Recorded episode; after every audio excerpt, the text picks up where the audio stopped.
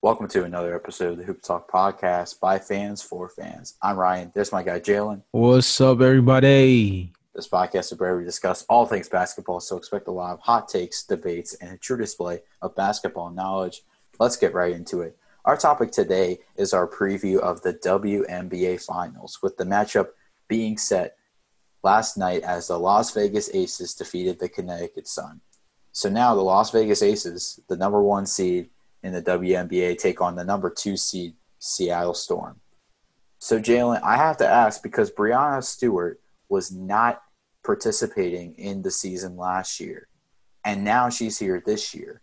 So what sort of contribution do you think that Breanna Stewart is going to have now to Seattle?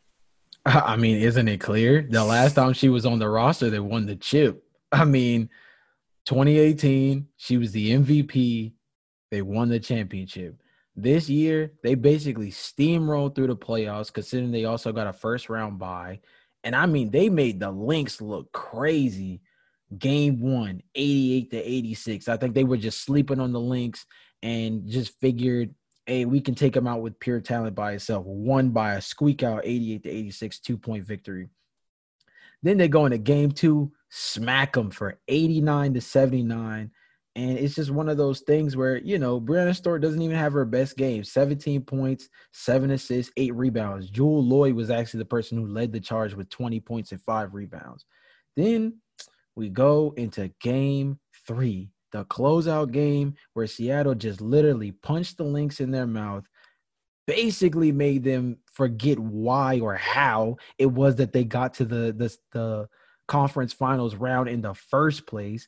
And then you throw on top of that the fact that Breanna Stewart, you know, only slept into a 31-7-6 night to close the series out, where the Seattle Storm won 92-71 in a closeout game, Ryan, with a chance to go up to the goddamn WNBA Finals. It wasn't even a competition. They ended it just as good as they started the series out. You would have thought it would have happened in reverse, but instead the Seattle Storm only got better as the series went along. And I think that has a lot to do with Breanna Stewart, who also raised her game a ton. So I think it's clear that basically as long as Breanna Stewart is a factor on the Seattle Storm team, they are always going to be the first, second, and at worst, maybe the third best team in the league moving forward. Well, if you think about how amazing, should I say, or how well Breanna Stewart has played in the playoffs so far, game one, 21 points, 10 rebounds, 3 assists, 7 of 12 from the field.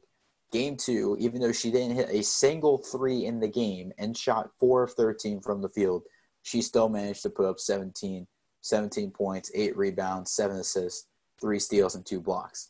And then you see game three where she went off for 31 points, 6 rebounds, 7 assists, 3 steals, 2 blocks, shot 14 of 22 from the field, 2 of 4 from beyond the arc. I knew she was going to be a standout, and she's definitely going to be a factor in the finals. I think that, listen, Breanna Stewart needs to know that she's maybe the MVP. She's really the MVP of this team. We've mentioned time and time again that she's the Kevin Durant of the WNBA. Honestly, she's one of the best players in the WNBA, and I feel like last year they didn't have her, and they really struggled in the playoffs to just try to go back-to-back in 2018 after they defeated the Mystics. But now that they have her, there's a chance, I feel like, that Seattle really can take over in the finals and possibly end this series in 3 games. Now, obviously, given the fact that the Las Vegas Aces are the best team in the WNBA, even without Liz Cambage and Kelsey Plum, this could be a series that ends up going to 5 games. What do you think, Jalen? I mean, I definitely think it's on the table. I mean, before we transition from the Storm and look at the Aces side of things, I think it takes – one thing that really needs to be pointed out about this Seattle Storm team is their ability to transition between what dynamic duo is going to have a great night for them on a game-to-game basis. Between Jewell Lloyd, Breanna Stewart, and, of course, Sue Bird, it pretty much is a toss-up as to who is going to give you the buckets on a nightly basis. But no matter what, you always seem to see production out of at least two out of the three players. For example, let's just go through the semifinals round in particularly. So in game one, in that 88-86 win against the Lynx, it was Breanna Stewart who had 21 points and 10 rebounds. And Jewell Lloyd was actually the person who led the team in points with 25 points and 6 rebounds of her own. Sue Bird only had 11 points in the game, but she did contribute 8 assists. Then let's take a look at game two. Game two, a little bit of similar circumstances, not to the same degree in terms of the two putting out the two scoring output, but 17 points from Breanna Stewart, 20 points again to lead the team from Jewell Lloyd, only 7 points from Sue Bird, 5 assists. But then things switch on their head a little bit, and we go into game three, closeout time. And Ryan, we already know how we feel about Sue Bird when it comes to the big moment, the get her done mentality that she gets into. And so what happens with that? While Breanna Stewart's, sleepwalking into her smooth 31-7-6, Jewell Lloyd has a rough 7-point night. And who's there to save the day? Sue Bird with 16 points to be second leading scorer for the team with 9 assists, dang near a double-double on the night. So the fact that they can transition where one of those three ladies can pick up the pace when one of the others falls down and always have two strong outputs from two of their top three players on a nightly basis makes them extremely dangerous. So I think looking at this, the question is really, if the Storm are to win the championship, I just wonder I just am intrigued to see what the voting process is for who wins finals MVP, because on a nightly basis, any of these ladies could easily step into the conversation of being the finals MVP if their team is successful in winning the championship. Well, I agree that this MVP can go to anyone on the Storm, honestly, because I feel like within the big three, if Sue Bird isn't having a good night, like you said, you can rely on Stewart and you can rely on Jewell Lloyd. If Breanna Stewart isn't having a good night, you can rely on Jewell Lloyd and Sue Bird to have a good night. If you rely on Lloyd to have a good night and she doesn't have a good night, then you can rely on Breanna Stewart and Sue Bird. If two out of the three of them don't have a good night and one of them does, they still manage to win the game. Seattle is probably one of the best, maybe well-built teams in the league right now. I think they are one of the most well-put-together teams from top to bottom, starting lineup to the last person on the bench, that I've seen in a very long time. Honestly, you probably have to go back to the Houston Comets in the 90s and early 2000s when they were taking over the WNBA from its inception to find a team that is equally as good as the Seattle Storm. With that being said, transitioning to the Las Vegas Aces, would Kelsey Plum and Liz Cambage, if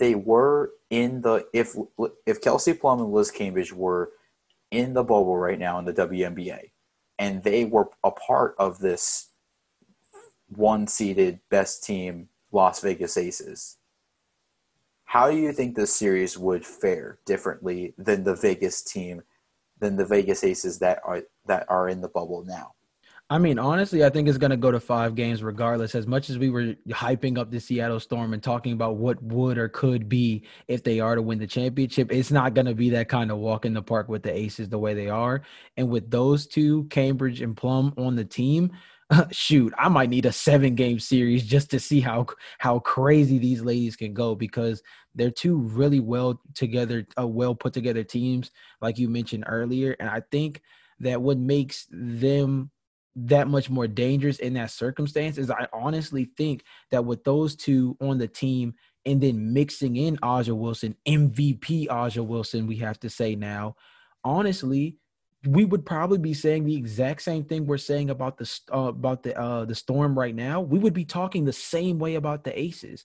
I think we were talking about the Phoenix Suns, Phoenix Mercury's trio so much that we almost slept on the Storm's trio, and that almost puts it even more in perspective that if the Las Vegas Aces get healthy, they have their own trio to walk into next season with, and they're already potentially on a championship run coming in the next season.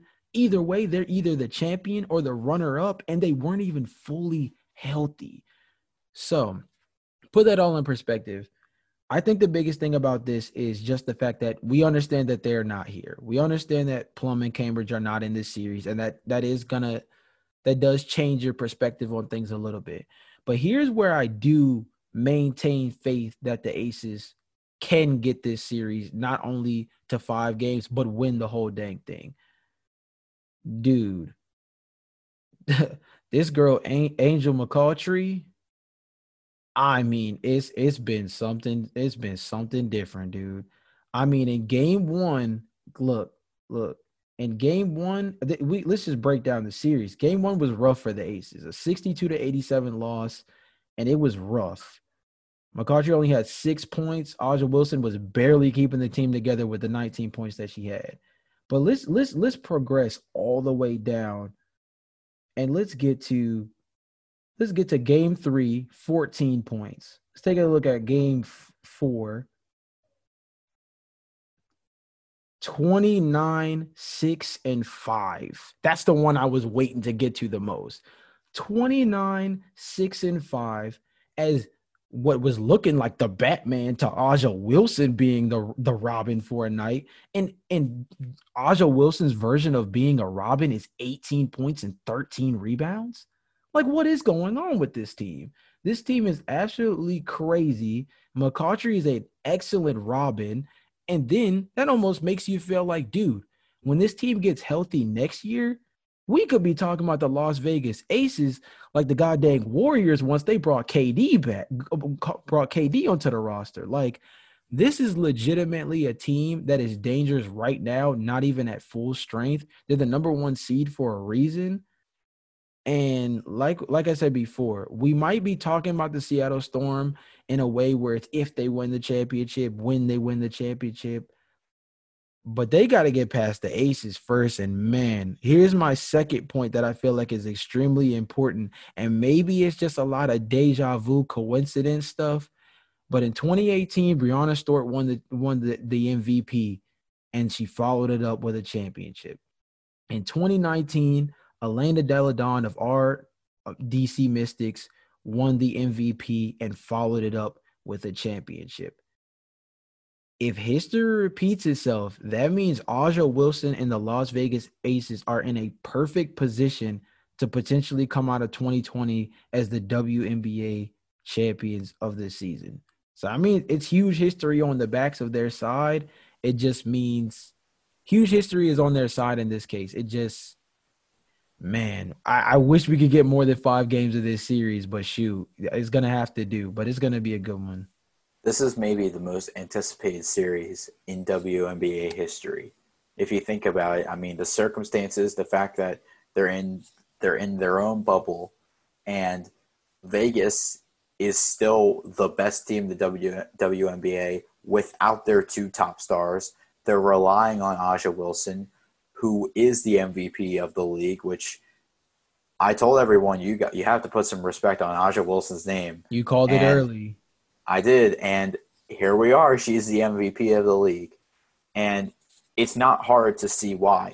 Game 1, 19 points, 9 rebounds, 2 blocks, 8 of 15 from the field. Game 2, 29 points, 7 rebounds, 7 blocks, 13 of 19 from the field.